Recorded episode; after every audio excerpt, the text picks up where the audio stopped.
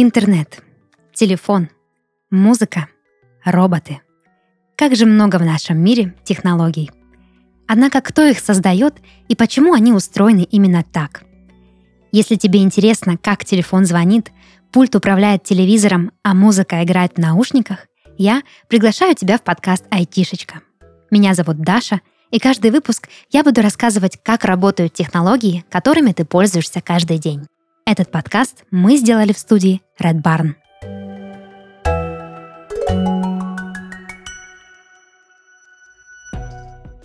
Только представь, ты спешишь домой из школы, чтобы посмотреть свой любимый мультик, который вот-вот начнется.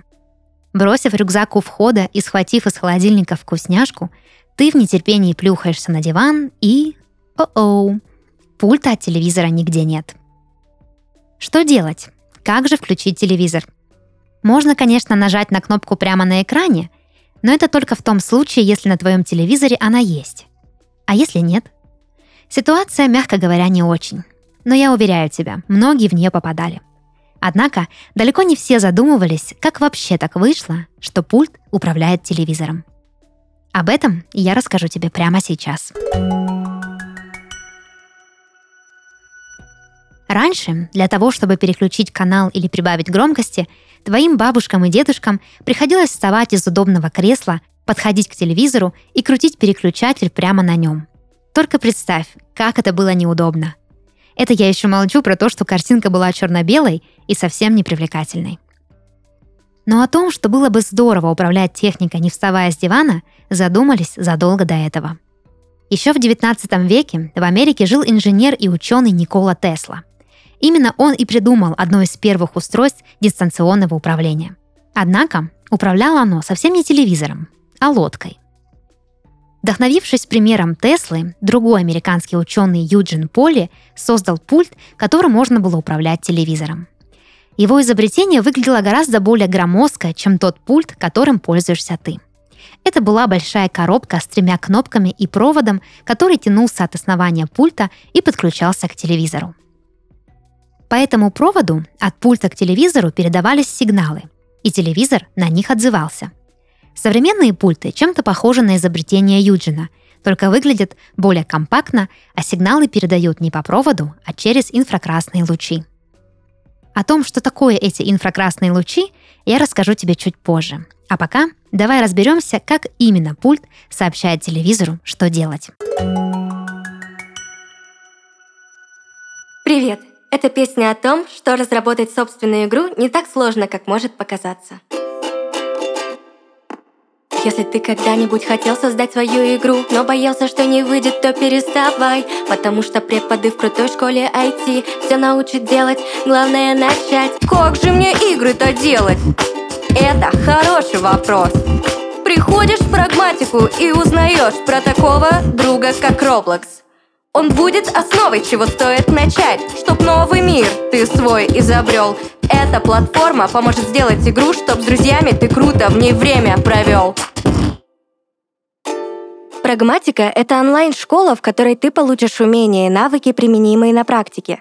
Неважно, захочешь ты быть программистом, врачом или писателем, в прагматике тебе дадут универсальные знания. В этой школе ты узнаешь, как начать свой путь в IT, как развиваться и где применять знания.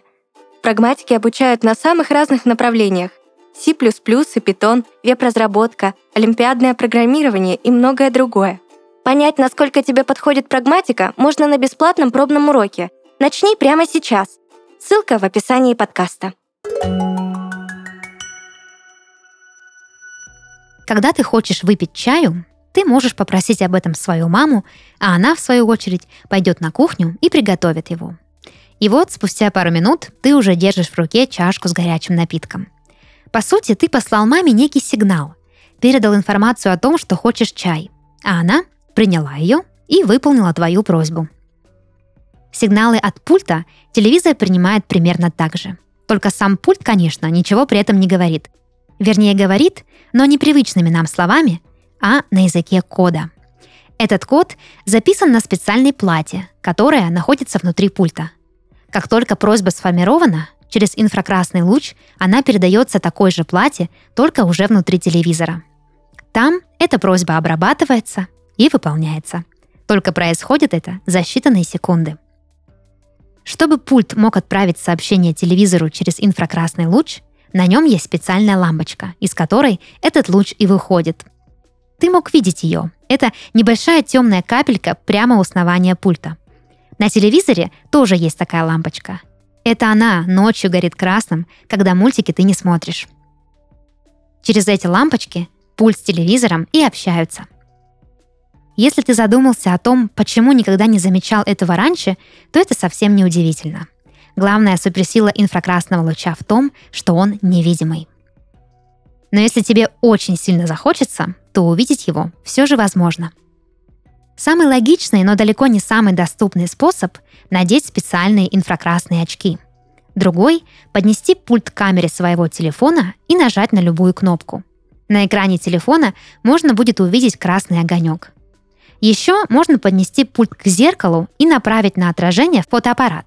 При нажатии кнопки инфракрасный луч отразится от зеркала и попадет в камеру твоего телефона. Вот почему так трудно включить любимый мультик без пульта от телевизора. Ровно так же, как и получить чай, не сказав об этом маме, в надежде, что она догадается сама. Но самое интересное, что современные ученые уверены, Совсем скоро мы будем жить в мире, где пульты дистанционного управления больше не понадобятся. Ведь управлять любой техникой можно будет голосом или даже мыслью. Здорово, правда?